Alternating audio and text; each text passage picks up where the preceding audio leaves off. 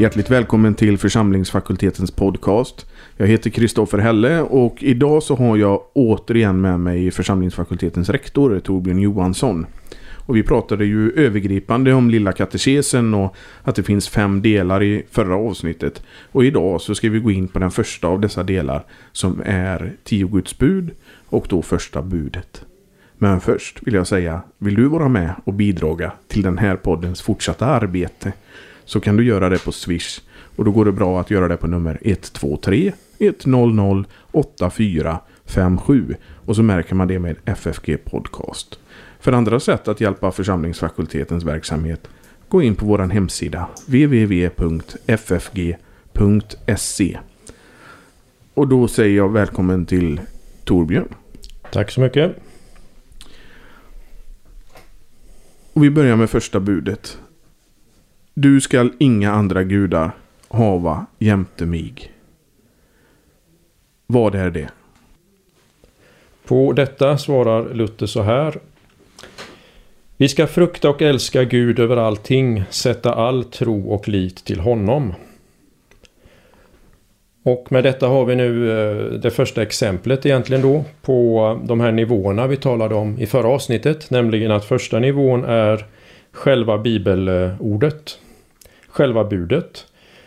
Sen kommer Luthers eh, fråga som genomgående... Eh, så första frågan han ställer är Vad är det? Och sen ett kort svar.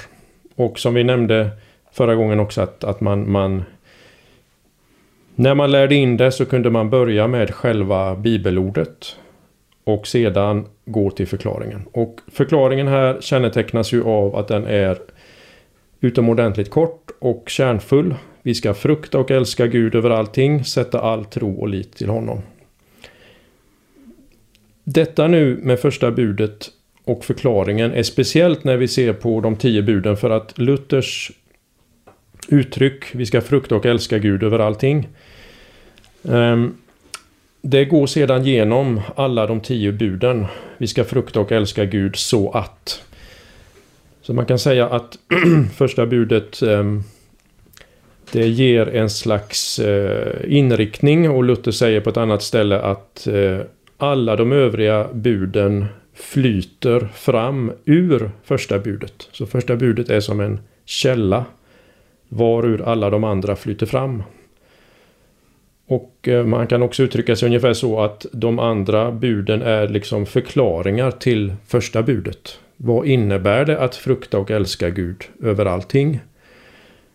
Eh, jo, det innebär och så kommer det andra budet om att inte missbruka Herrens namn. Tredje budet att tänka på vilodagen. Fjärde att hedra sin far och sin mor och så vidare. Så att Första budet har en väldigt speciell placering, inte bara i den som det första utan också för att det genom, genomgående temat sedan blir i förklaringarna.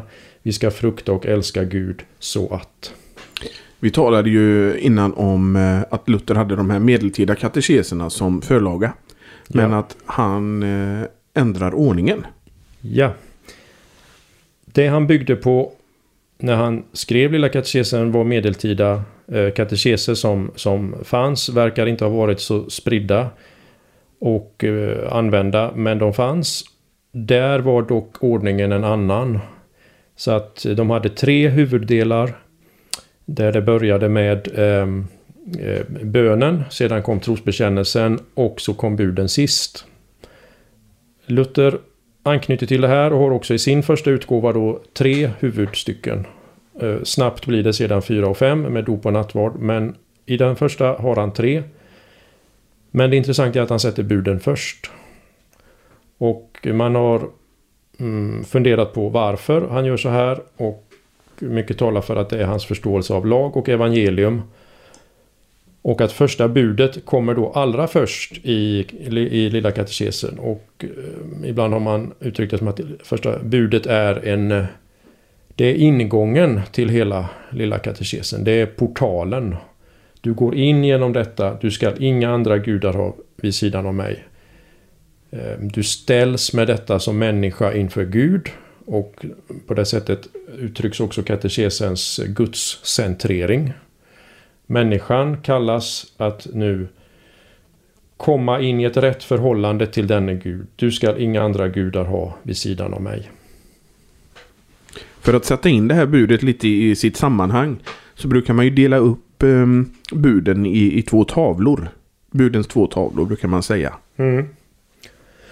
Jo, det är en sån här pedagogisk, ehm, um, pedagogisk hjälpmedel som det finns flera av faktiskt när det gäller lilla katekesen. Att man på olika använder sig av olika siffror. Så att siffran 10 här, de 10 buden kan ju delas in i 3 plus 7. Så att de tre första buden är så att säga riktade uppåt mot Gud för relationen till Gud och 4 till 10 då relationen till nästan. Andra mm, sådana här siffror nu som kommer tillbaka i katekesen som man kan tänka på är ju att eh, andra huvudstycket har tre trosartiklar. Så det är, det är en terminologi runt det här som man kanske inte är van vid men när man vänjer sig vid den så är den användbar för minnet. Så att andra huvudstycket, tre trosartiklar. Tredje huvudstycket om Fader vår. Att det finns sju bönepunkter i Fader vår. Så att det blir tre och sju som kommer tillbaka här i lite olika tappningar. Men när det gäller buden då tre plus sju. De tre första relationen till Gud. Och fyra till tio, det här sju stycken i relation till nästan. Ja, de tre första buden som du säger, de är ju riktade upp till Gud och sen de sju sista till människan. Och, och Gud sätts först och människan sen. Hur, hur, hur, är den här eh, relationen? Hur ska vi eh, tolka det här? Mm. Alltså man kan ju här associera till och väva in ytterligare mm, undervisning i Bibeln om, om buden. Till exempel när Jesus får frågan vilket som är, är de viktigaste buden i lagen och då är det det som vi kallar dubbla kärleksbudet. Du ska älska Gud över allting och din nästa så som dig själv. Här har vi det här kärleken till Gud, så säga, bud 1 till 3, kärleken till, till nästan som dig själv, bud 4 till 10. Och det är väl så att vi kan älska för att han har älskat oss först.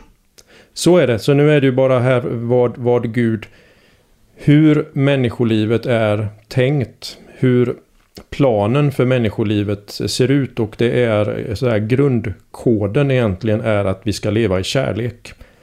Och därför är det också en poäng att första bud, eh, tio buden kommer först i Lilla katekesen för att mm, en tanke som vi kan komma in på när vi kommer in på frågan om avgudar och, och Gud som den enda guden, det är frågan om skapelsen. Och i själva skapelsen finns det en slags grund eh, kod kan man säga som Gud har lagt ner och det är att människan kallas att leva i, i eh, relationer i relation till honom och till varandra och det som ska prägla detta enligt Guds ursprungliga plan var eh, kärlek. Men då, om, vi, om vi bara Ta den simplaste av frågor. Vad är det Gud förbjuder här i första budet? Ja, på ett ytligt plan så kan man tänka sig på gudar, avgudar i, i, som fanns mängder av och vi ska här tänka på och minnas att när de här buden ges till, till Mose, till Israel så har alla omkringliggande folk mängder av gudar. Och de har dessutom Eh, bilder av gudarna, skulpturer och på olika sätt att man försöker avbilda sina gudar. Så när Israel kallas att ha en gud och att denne ende Gud får man inte avbilda. Eh, vi har bildförbudet här som finns med också. Så är det något helt unikt. Eh, och då är budet, du ska inga andra gudar ha vid sidan av mig. Så tänker vi på den första nivån, det är när det ges till Israel. Men sen kommer frågan, vad är en avgud? Och vi kan gå djupare in i detta och då har Luther en, en berömd utläggning där, i Stora katekesen där han säger att en avgud är det som hjärtat förtröstar på. Och om vi nu tänker igen på hans förklaring i Lilla katekesen här. Vi ska frukta och älska Gud över allting, sätta all tro och lit till honom. Så har han i Stora katekesen en lite längre utläggning där han säger att en avgud är det som ditt hjärta fäster sig vid. Det du sätter din tro och lit till är din avgud. Så att um, det gör att detta budet inte bara handlar om um, som i Israels historia eller tider när vi går fram, Paulus han är i Aten och han blir upprörd över alla avgudabilder han ser i staden. Så har ju inte aktualiteten i budet upphört när den här yttre avgudadyrkan har försvunnit utan med, eh, med Luthers förståelse att det handlar om hjärtats tillit så är det aktuellt i alla tider och frågan är vilka avgudar som, som vår tid särskilt frestas till. Det talas ju här om andra gudar. Finns det några andra gudar? Mm, där kommer vi in på frågan som många tycker att eh, Lilla katekesen och, och, Stora katekesen och hela Luthers eh, förståelse av första budet kan vara till stor hjälp i, i vår tid. Många menar ju att vår tid präglas av eh, det som formuleras av eh, Nietzsche för drygt hundra år sedan. Han sa Gud är död. Och med detta menar Nietzsche att föreställningen om Gud är död. Att människan inte längre har den eh, liksom grundtanken och är präglad av att det finns en Gud. Utan han säger att nu i vår tid och vår kultur har det kommit dit hän att människan har gjort sig fri från detta. Gud är död. Och efter det menar då många att det är ateismen som är den stora um, ja, rörelsen inom och att religionen är pressad av ateismen. Ateism då som betyder att man inte tror att det finns någon gud. Och då blir frågan första budet kan ju kännas eh, irrelevant. Och eh, om man nu tänker sig utifrån kristna som tror på, eh, på Gud. Så andra gudar, vad är det? Är det här budet liksom relevant sedan man inte längre eh, kämpar med avgudadyrkan i mer yttre och grövre former? Som vi hade det på Israel, gamla Israels tid. Som vi hade det i antiken när Paulus är på Areopagen och, och så vidare. I den tid som Nietzsche beskriver. Vad betyder första budet? Vad betyder av Gud? Och den hjälp som då många har fått, som jag skulle komma till här, det är ju att Luther i Stora katekesen han definierar avgud utifrån människans hjärtas tro och tillit. Och han säger att det som du väntar dig allt gott av och det som du i all nöd flyr till, det är din Gud. Och eh, ett berömt citat är att det är hjärtats förtröstan som gör både Gud och avgud. Så alltså med den, vad vi kallar definitionen då av avgud, så menar Luther att även den som kallar sig ateist har en avgud. Eh, det man tar sin tillflykt till, det som man värderar allra högst i livet. Det som hjärtat fäster sig vid. Ja, det här går att beskriva på många olika sätt men det är det som Luther kallar det har fått den plats som Gud skulle ha och därmed är den avgud. Och med den här mm, definitionen som Luther använder där, det är alltså stora katekesens förklaring till första budet som det finns.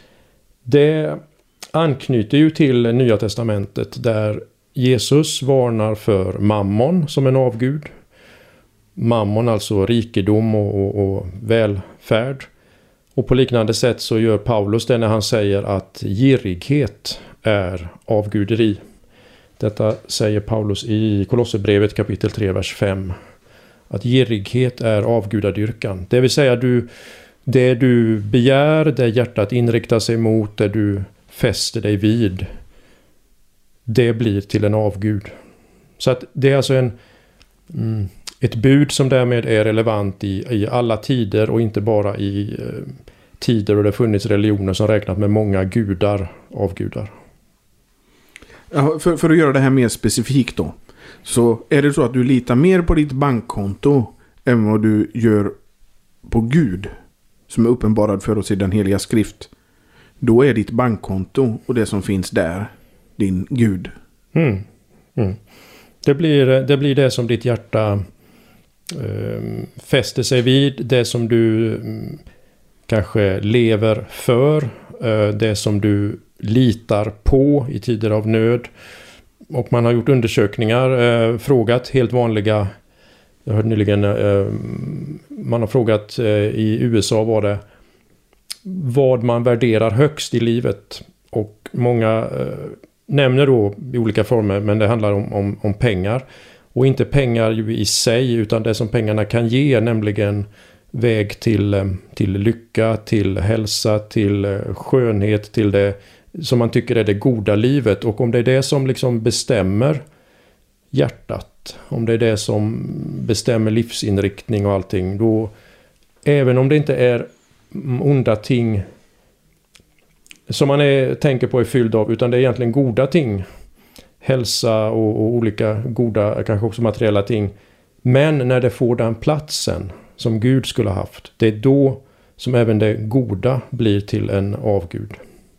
Du nämnde Nietzsche innan och eh, hans tal om övermänniskan och allt det här som han eh, ta, eh, skriver om i sin, sina skrifter. att Han försöker göra så att människan ska ta Guds plats i en människas liv. Människan ska bli sin egen gud. Mm, mm. Jo, det, det, är uttalat. Det är ju så han eh, för vidare den här tanken om att om nu Gud har dött i den betydelsen att människan inte har längre någon, någon tro eller knappast ens någon föreställning om denna högste Gud som hon är underställd. Så menar ju han att tiden är inne för människan att helt medvetet ta Guds plats. Det är det han talar om, övermänniskan. Och um, som sedan nazisterna kunde anknyta till om man har diskuterat med vilken rätt eller, eller orätt. Och hur, men det, det, spelar ingen roll i det här sammanhanget. Men Nietzsche formulerar någonting att när människan i den meningen inte längre tror på Gud, bekänner Gud så blir inte denna plats stående tom. Utan någonting annat måste inta den plats som Gud hade. Och Nietzsche säger helt öppet då, han är ju en av tidernas fränaste kristendomskritiker. Han säger helt öppet att det är människan som får ta denna plats. Och Eh, med alla följder att bestämma vad som är rätt och fel, ont och gott och så vidare. Det är upp till människan att, att bestämma. Ehm, så att, men kopplat igen till första budet så är det ju att för att man nu inte längre bekänner sig till Gud kanske kallar sig ateist eller, eller som många gör agnostiker så, ehm, så som sagt platsen står inte tom utan något annat. Och det är det Luther går på. Att det som nu tar denna eh, plats det kan vara det egna jaget. Det kan vara det som jaget eh, dras till på olika sätt. Makt, eh, kärlek till andra människor, kärlek till godhet, eh, skönhet. Allting, hur man nu vill beskriva det. Men så länge inte Gud finns med där så blir det så blir det som Jeremia eh, kallar det i sitt andra kapitel. Det blir brunnar som inte håller vatten. Och det är så även han beskriver Israels synd. Att de har övergivit Gud som är den sanna källan. Och gjort sig brunnar. Men dessa brunnar är usla för de håller inte vatten. Och lite kan man säga att även när en människa är fylld av sånt som egentligen är goda saker. Till exempel man lever för ett gott arbete, man lever för sin familj, man lever för goda saker. Men när de får platsen som Gud skulle ha så visar det sig att allt detta i längden eh, håller inte. Det, det räcker inte. Det, det, det, saknas när det inte är Gud som har den plats han skulle ha i livet. Du nämner ju både ehm, ateister och agnostiker. Och är det inte lite så att de, de, eh, de säger att de har ingen gud? De tror inte på någon gud. Men ändå så har de en gud i sig själva. Det är Luthers, med Luthers definition av en avgud så har alla en gud. Alltså även ateisten som förnekar att det finns någon gud och, och, och um, eller agnostiken som säger att vi kan inte veta om det finns någon gud eller inte. Alla dessa har någonting som de fruktar allra mest eller hoppas allra mest på i sitt hjärta. Och detta eh, är, har fått den plats som Gud skulle ha eftersom, återigen nu kan återknyta till första budets förklaring. Vi ska frukta och älska Gud över allting, sätta all tro och lit till honom. Så det här med hjärtats tro och lit. Det är ju så att även en ateist och vi har ju kommunismen i, i Sovjetunionen som ville bygga upp ett helt samhälle utan Gud. Men det är ju inte så enkelt att man då kan säga att alltså tror och förtröstar vi inte på någonting. Utan istället för att tro och förtrösta på Gud som man eh, tidigare byggde samhället utifrån så kommer man att tro och förtrösta på något annat. Det kan vara människan och hennes förmåga, det kan vara en teknisk utveckling. Eh, vad som helst kan det, kan det vara som tar denna plats. Så det går inte att hur man vänder sig här, någonting fruktar människan, någonting hoppas hon på, någonting lever hon för, någonting i hennes hjärta djupast sett kopplat till det är hennes Gud, skulle Luther säga med, med förståelsen här av Gud och avgud i första budet. Och det är många som tycker att det här ger en väldig aktualitet åt hans utläggning av första budet. Men den här eh, på Luthers tid, eh, ateister och agnostiker, det var inte särskilt vanligt. Det var inte särskilt vanligt, men det fanns. Eh, och ehm, om man ser Mm, även i Gamla Testamentet nämns ju ateism, men det är påfallande egentligen i hela Bibeln hur litet tema ateism är. Alltså att det finns ingen gud. Ehm, det finns egentligen i Gamla Testamentet där det riktigt uttryckligt sägs så är det i två salta salmer. Då sägs det att dårarna säger i sina hjärtan det finns ingen gud. Det kommer i, i två salta salmer. Annars är det framför alltså, och det är ju, det är ju en, en, vad vi skulle kalla ateism, om man förnekar att det finns eh, någon gud. Men annars är det egentligen avgudatemat som är det stora temat i, i Gamla Testamentet. Men som vi eh, nämnde här i Bergspredikan med Mammon och även hos Paulus så finns avguderi finns med även i Nya Testamentet. Um, och jag tror det är lite utifrån det mönstret som Luther tar upp temat ateismen är inget stort tema hos Luther heller. Han har ju, det fanns och det fanns ju i antiken men det var mindre grupper och det var ganska ovanligt att säga att det inte finns någon gud alls, alltså det vi kallar ateism. Men eh, han nämner det men eh, annars är det egentligen eh, avgudatematiken är en stor tematik även hos eh, Luther. Men om vi tittar eh, på, på våran moderna tid här. Mm. Så finns det ju gott om avgudar i vårt samhälle och för personerna idag också. Mm. Kan, du, kan du nämna några av dem? Har du några tankar kring det? Um, det är ju intressant att jämföra med antiken och Paulus i, i här. För att när Paulus kommer till Aten så står det att han blir upprörd när han såg hur staden var fylld av avgudabilder. Och samtidigt så anknyter han då till en av de här och säger det fanns ett altare åt en okänd gud och säger han det är denne gud som jag förkunnar. Mm, han kommer alltså med någonting nytt till dem in i en värld som var fylld av eh, att människor hade sina sin tro och sin tillit och sin liksom orientering till de här avgudabilderna. Samtidigt var de här avgudarna förknippade med olika saker. Bara för att ta några exempel. Men Eh, Eros var kopplad till sexualitet. Dionysos var kopplad till ofta till dryckenskap och, och utlevt eh, med festande och, och, och, så. Och Mars var för krig och välstånd. Eh, för liksom folket, gruppen, på olika sätt en krigsgud.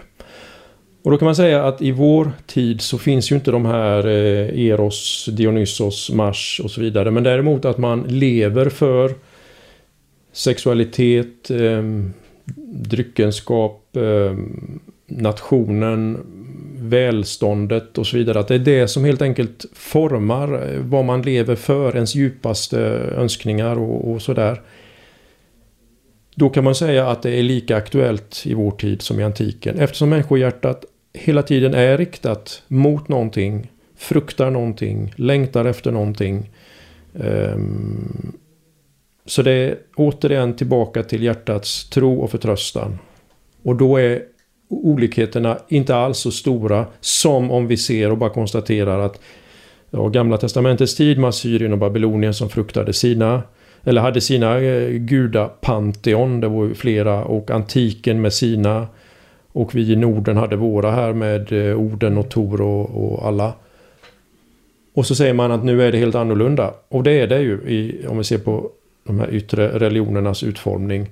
Men om vi går in och ser på människan, vad lever vi för, så är det stora likheter.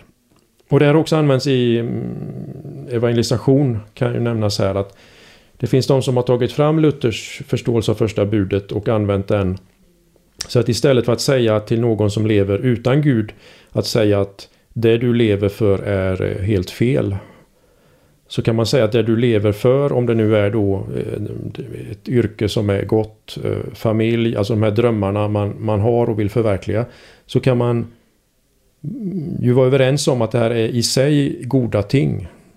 Men det, det har fått fel plats om det är det som fyller eh, ditt liv och dina tankar så till den grad att du, du säger nej till Gud. Så istället för att säga som man kan då om någon lever i, eh, i grova synder och laster och säga det här, det här är fel, det här är inget gott liv. Det, det är en sak. Men om det är någon som lever inte på det här yttre grova utan på många sätt livet är fyllt av goda ting. Men det har blivit så mycket av dem så att Gud får inte plats. Då kan det här sättet att tänka kring det och resonera kring det och som många också känner att det här räcker inte mm, djupa djupast sett och det håller inte i synnerhet när tiden går och man blir äldre. Att eh, kunna tala om Gud utifrån första budet. Det, det, det är där som kallelsen är att ha Gud. Frukta och älska Gud över allting, sätta all tro och lit till honom. Nu har vi ju pratat om de här avgudarna som människorna gör sig själva.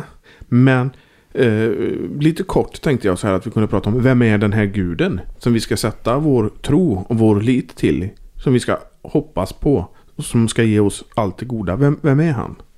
Mm. Och då förs vi liksom framåt kan man säga här i katekesen på det här sättet också. Att mm, de tio buden här nu som är som vi sa att, att Luther ser dem som på många sätt som en slags utläggning av första budet. Med kärleken till Gud och kärleken till nästa. Och det är formulerat som du skall och du skall inte. Och det är med andra ord eh, i hög grad krav här som kommer som, som vi möter. Och eh, sen går det vidare till andra huvudstycket som då är trosbekännelsen. Och Luther utlägger det här så i till exempel Stora katekesen. Han säger på ett ställe här när han talar om den första trosartikeln och nu är, hoppar vi lite här då, men den första trosartikeln handlar om Gud och skapelsen. Gud, Fadern och skapelsen har han som rubrik. Och första budet är kopplat till skapelsen för att de här buden som nu ges och som människan ställs inför gäller för alla människor eftersom alla är skapade. En skapare, alla har gått fram ur honom. Därför kan också de här kraven eh, ges som en eh, naturlig del. Det ges ihop med att du är skapad, hur du ska leva. Eh, så hans utläggning av första artikeln i trosbekännelsen om skapelsen och första budet hör egentligen väldigt nära ihop. Och då säger han om skapelsen att om vi verkligen trodde detta som vi bekänner att och då är det alltså vi tror på Gud Fader allsmäktig, himmelens och jordens skapare. Om vi verkligen trodde på det så, sa han, så säger han så här. Så skulle denna artikel förskräcka oss alla. Och det kan man tycka är en väldigt överraskande vändning som kommer där i Stora katekesen. Att om vi verkligen trodde detta att Gud är skaparen så borde inte det fylla oss med väldig glädje och att vi har hittat meningen. Det menar han förstås också att det gör, men han går liksom ett steg till. Nämligen att därmed avslöjas också vår oförmåga att leva på det sätt som att vi levde inför en skapare som har gett sina bud att vi ska leva i kärlek. Vi blir helt enkelt avslöjade är hans tanke att det, synden som då är att inte kunna älska Gud, inte kunna älska sin nästa som vi skulle, blir avslöjad när vi verkligen är inför detta att vi tror på Gud Fader allsmäktig, himmelens jordens skapare. Och detta leder då vidare till att den kristna tron och bekännelsen också har en andra och en tredje trosartikel. Och där kommer försoningen in, allt som Gud skänker i nåd och barmhärtighet till oss som inte kan leva upp till buden. Så att det finns liksom en, en gång här från första mm, huvudstycket om buden, andra i trosbekännelsen där Luther säger att där tecknas allt som Gud skänker. Och det är väldigt viktigt att, att på något sätt hela tiden här nu hålla ihop det när man tänker kring buden. Att det inte blir isolerat utan det, det pekar fram mot andra eh, huvudstycket. Allt som Gud skänker. Och jag tänkte bara ta fram ett citat som är där Luther relaterar de olika delarna till varandra. Och om man vill se på det så är det alltså i Stora katekesen när han avslutar genomgången av trosbekännelsen. Och innan han börjar utlägga Fader vår så säger han så här att när vi har sett på de tio buden och på trosbekännelsen så säger han att genom detta ska vi få lust och kärlek till alla Guds bud eftersom vi här ser hur Gud helt och fullt med allt vad han har och förmår ger sig åt oss för att hjälpa och bistå oss med att hålla de tio buden. Fadern med allt han har skapat, Kristus med alla sina verk och den heliga Ande med alla sina gåvor. Alltså, här ställs det in det som kommer i trosbekännelsen ställs in i som gåva till människan. Och det går, det går inte att uttrycka starkare, alltså att Fadern med allt han har skapat, Kristus med alla sina verk, den heliga Ande med alla sina gåvor. Allt detta ger Gud åt oss. För att hjälpa och bistå oss med att hålla de tio buden. Så att här knyts det ihop att vi klarar inte att hålla de tio buden. Gud skänker allt det här som, som nämns och så kopplas det tillbaka att vårt svar och eh, tacksamhet och, och så vidare då ska kanaliseras ut igen i att vi lever efter de tio buden. Mm. Människans vilja och Guds vilja, det är ju två vitt skilda ting. Där människan tenderar att projicera sina ideal på vad de vill att Gud ska vara för dem. Och det finns ju en del eh, kristendomskritiker, vi har nämnt Nietzsche till exempel, men det finns ju andra som, som kanske till och med ger Luther lite rätt. Det stämmer och här kan man särskilt tänka på eh, Eh, som tillsammans med Nietzsche räknas som de mest mm, inflytelserika och radikala kristendomskritikerna, nämligen Ludwig Feuerbach. Och han har ju haft ett kolossalt inflytande i historien på så sätt att Marx på många sätt är inspirerad av Feuerbach. Feuerbach kritiserade egentligen religionen utifrån detta att det var en eh, Människan projicerar en slags önskebild på en gudom utanför sig själv. Men egentligen är det människans egna Mm, önskemål, värderingar och annat som förläggs då till denne gud. Och det här är intressant att tänka på i relation till Luthers förståelse av första budet. Mm, du ska inga andra gudar ha vid sidan av mig.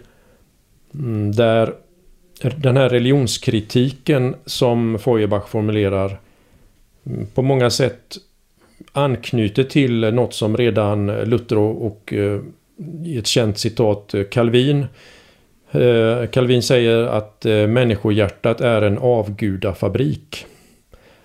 Luther säger på liknande sätt att, att människohjärtat ideligen producerar vad det vill att, att det gudomliga ska vara som. Och det spekulerar om det gudomliga och att människohjärtat därmed hela tiden mm, skapar det som det vill relatera till och detta blir ofta önske, eh, ja, önskedrömmar om det gudomliga. Och kritiken då från, eh, från Luther är att det människan har att förhålla sig till när det handlar om det gudomliga är eh, han räknar med en naturlig uppenbarelse så att Guds härlighet uppenbaras i himlarna, i hans vishet i naturen och på olika sätt. Men framförallt är det uppenbarelsen i Guds ord som människan. Där finner hon den, den sanna eh, bilden av Gud. Kristus är den sanna bilden. Han är faderns, den som har sett mig har sett fadern säger eh, Jesus. Så att han hänvisar till Bibeln, till Guds ord. Och det blir på så sätt en kamp mot avgudarna, nämligen människans önsketänkande och spekulation. Och det hon möter i Bibeln. Som Gud själv har uppenbarat sig. Och Luther är outtröttlig i att varna då för att spekulera utifrån egna tankar eftersom det i dessa smyger sig in egna önskemål att sån och sån måste Gud vara och så vidare. Och så vidare.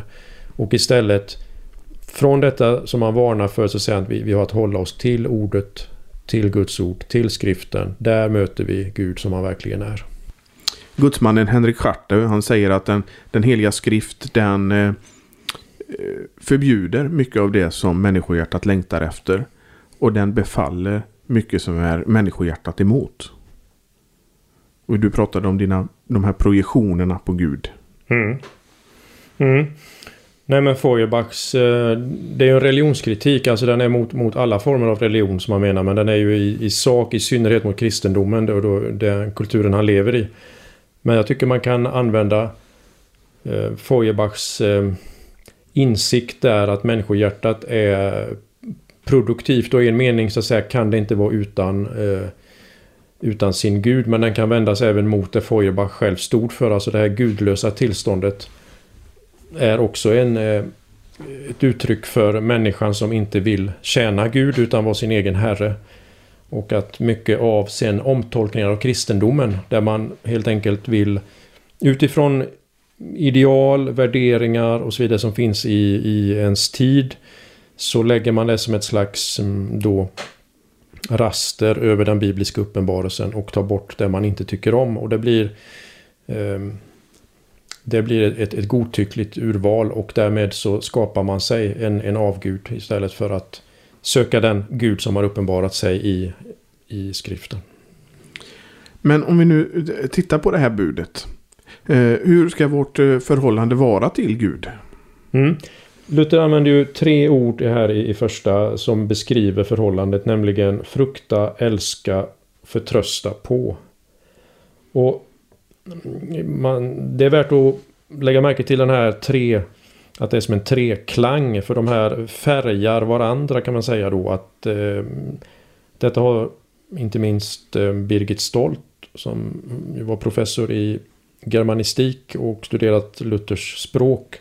När han säger frukta, älska och förtrösta på så ska man alltså komma ihåg att frukta får här en speciell innebörd när det sätts samman med älska och förtrösta. Så att det är inte en, en fruktan som eh, rädsla som en slav har för sin herre som Paulus säger utan det är snarast den fruktan eh, som en, eh, man kan ha inför någon man älskar. Att man är rädd att göra emot. Ibland försöker man säga vörda och liknande. Men har man kvar ordet frukta, vilket eh, jag tycker är bättre, och håller samman det, frukta, älska, förtrösta, så får det så att säga sin sin valör utifrån att det är insatt i den här tre klangen. Så att de tre orden använder Luther för att beskriva det rätta gudsförhållandet. Och det visar samtidigt hur svårt det är att hålla första budet eller ur mänskligt perspektiv som vi är oss själva omöjligt. Att kunna frukta, älska, förtrösta. Det gör vi inte spontant och enkelt av oss själva utan tvärtom vi sätter vår förtröstan, vi älskar eh, mycket annat än Gud och eh, um, det ställer oss, som jag var inne på, det avslöjar oss, det som Bibeln kallar synd. Vi är inte inställda på denna våglängd mot Gud som vi skulle vara som skapade. Eh, men varför då ska vi frukta och älska denna Gud som är uppenbarad för oss i, i den heliga skrift? Det är vår eh, som skapade allt skapat sätts in, som Bibeln tecknade, allt skapat sätts in i, i den relationen att, att det tillhör skaparen och när det tillber, lovar, tackar, älskar sin skapare då fyller det, då, då, då blir det som det ska, då blir det rätt. Ehm, man kan säga att ju mer vi ser av Guds verk eh, i skapelsen som vi kanske inte ser av oss själva men när ögonen öppnas och man ser skapelsen verkligen som skapelse och inte bara natur. Man ser Guds storhet, man ser hans vishet men sedan också när man i Kristus ser hans barmhärtighet, hans kärlek, hans sanna väsen så fylls hjärtat av kärlek till denne Gud som har älskat oss så mycket. Så att kärleken blir på det sättet ett slags eh, gensvar. Gud har älskat oss, Gud älskar oss, Gud har gjort allt detta, han gör allt detta och då kommer kärleken som ett eh, gensvar. Men det här, eh, om vi, du pratar om skapelsen och ibland så vi pratar om Guds försyn. Mm. Hur, hur, det, hur märker vi den i, i, i, våra liv idag? Att den här kärleken kommer tillbaka eller vad man säger? Mm. Ja, försyn om ibland skapelse som när allt frambringas och försynen som en slags fortsatt skapelse. Det vill säga att Gud är den som hela tiden uppehåller allt. Um, inte som en Gud som har dragit sig tillbaka som en urmakare från sitt ur utan Gud är hela tiden verksam, aktiv i allt som sker. Och en kristen kan få upptäcka, uppleva hur Gud finns med i vardagens alla mm, olika situationer och, och svårigheter.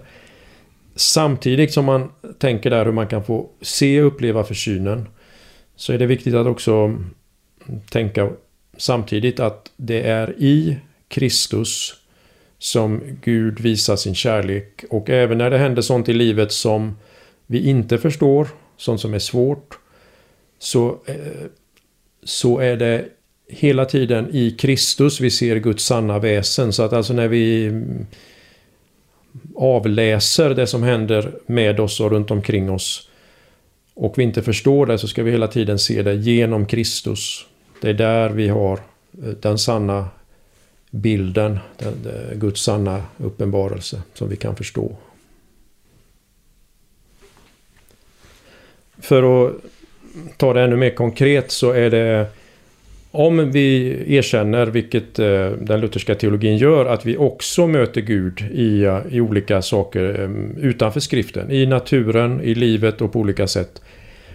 Så är det samtidigt viktigt att det hela tiden sätts in under det mötet som vi tänker med Gud i skriften. Därför att annars blir det som att idag möter jag goda ting och då tackar jag för att Gud är god. Men om jag imorgon möter onda ting Betyder det att Gud är ond? Nej, för att det är inte så enkelt att läsa av i naturen, i livet, Guds väsen. Vi, vi möter en... I en fallen värld så möter vi sånt som tillhör det, det skapade goda från Gud, men vi möter också onda ting, det som kommer från den fallna världen, från djävulen. Och det här är... Eh, handlandet med oss förstår vi inte alltid och därför är det hela tiden viktigt att det är i Kristus där ser vi Guds sanna väsen. Han är god, alltid god, alltid kärleksfull. Även när vi möter sånt vi inte kan förstå i eh, det vi kallar då den naturliga uppenbarelsen. Kan människan göra detta, följa första budet? Kan människan sätta all sin tro och all sin lit till Gud av sig självt? Kan verkligen det, människan det? Nej, och där är vi tillbaka in i den här nu, det här drivet som det blir genom katekesen om man, om man följer den här inneboende dynamiken som finns att Luther ställer upp första huvudstycket, andra huvudstycket, tredje huvudstycket och så vidare. Och eh, det här pekar nu fram när man verkligen tar första budet på allvar, frukta, älska, förtrösta. När man tar det på allvar så, så vet vi alla att de, bland det svåraste som finns är just de här sakerna. Till exempel att älska, kan man tvinga sig till att älska? Kan man tvinga sig till att förtrösta om någon säger du ska inte vara orolig för det här och det här? Råder vi över vår oro? Alltså hjärtat har ett... Vi är i den meningen inte herrar i eget hus. Vi kan inte så enkelt styra våra, våra känslor, vår förtröstan, vad vi vill. Utan vi märker att här brister mycket. Den som tar det här på allvar får säga med Luther att om vi verkligen trodde detta skulle förskräcka oss. Men då pekar det nu vidare fram. Som vi sa här. Allt det Gud skänker eh, som räknas upp där i, i de olika trosartiklarna. Och det pekar fram mot den tredje trosartikeln om den heliga ande och helgelsen. Och Luther har här en eh, ju berömd inledning i sin förklaring om när han ställer frågan Vad är det? Jag tror att jag inte av mitt eget förnuft eller kraft kan tro på Jesus Kristus min Herre eller komma till honom. Utan den heliga Ande har kallat mig genom evangelium, upplyst mig med sina gåvor, helgat och behållit mig i en rätt tro och så vidare. Så här mm, skiftar nu hela då perspektivet att det inte längre är jag som ska åstadkomma detta utan den heliga Ande har kallat mig, upplyst mig, skänkt mig en rätt tro. Gud är subjekt, Paulus uttrycker det så, den heliga ande är utgjuten i våra hjärtan. Då kan vi bristfälligt men dock tro på Gud, förtrösta och så uppstår denna kamp som pågår mellan, eh, som det sägs i evangelierna, en man som kommer till Jesus han ropar Jag tror, hjälp min otro. Och denna kamp präglar nu då en kristen att han vill sätta all sin tro och lit och förtröstan. Vill älska Gud och sin nästa. Men han märker att detta är inte enkelt. Och det uppstår en kamp dag för dag där, eh, där Guds ande får, får verka och det Paulus kallar för kampen mellan kött och ande och så vidare. Du har, du har ju gjort eh, under de senaste åren ett arbete med Simul. Mm, ja. Och Simul det är samtidigt eller... Ja. ja. Och det här är ju som du är inne på nu en kamp mellan den nya och den gamla människan. Mm. Där den gamla människan vill förtrösta på något ont och den nya människan som är på nytt av den heliga ande vill förtrösta på Gud. Mm. Ja, simul kan man använda här. Simul betyder som du sa samtidigt och på det sättet så skildras alltså en kristen här som samtidigt rättfärdig och syndare och den nya som har kommit eh, inriktat mot Gud och vill, vill följa hans eh, bud, leva enligt de tio buden. Men det är ett motstånd då från den, det, det, gamla som hela tiden söker sitt och som Paulus ut kallar köttet som inte varken kan eller vill underordna sig Guds lag. Så att det blir en inre kamp som en kristen får leva i. Och det här pekar också fram, om vi nu tänker på lilla katekesen, nämligen mot eh, dopet, det fjärde huvudstycket. Att eh, det Luther nu säger här i kommentaren då till tredje trosartikeln om den helige Ande att jag inte... Jag tror att jag inte av mitt eget förnuft eller kraft kan tro. Utan det pekar fram mot den, att den helige Ande måste göra det. Men sen pekar det i sin tur fram till var den helige Ande gör detta, nämligen i dopet. I dopet skänks den helige Ande. Det är ett dop i den helige Ande.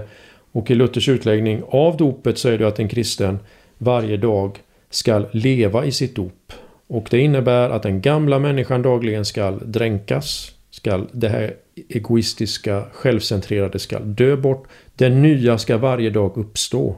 Och på det sättet får man nu linjerna då i lilla katekesen. Att det som vi ställs inför i själva portalen, ingången.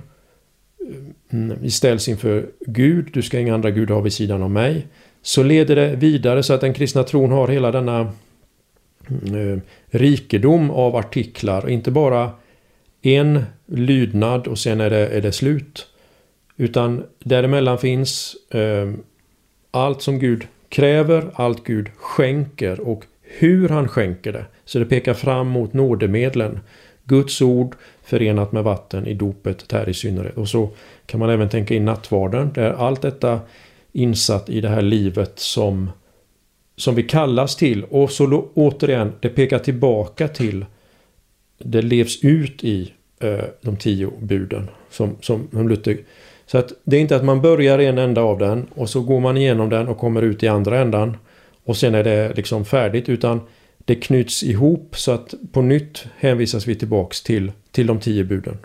Och dagligen kallas vi till det här svåra eh, frukta, älska, förtrösta. Hela tiden. Ja, Torbjörn, ska vi säga att det räcker för idag? Det var nog allt vi hade för idag. Ja. Och nästa gång vi återkommer med det här projektet om Lilla katekesen då kommer vi ha en eh, inbjuden gäst. Och är det så att du vill bidra till den här poddens fortsatta arbete så går det bra att göra det på Swish och då är det nummer 123 100 8457. Och Torbjörn, vad ska man skriva i eh, meddelandefältet? Då skriver man FFG-podden. Och för annan information om församlingsfakulteten så kan man besöka vår hemsida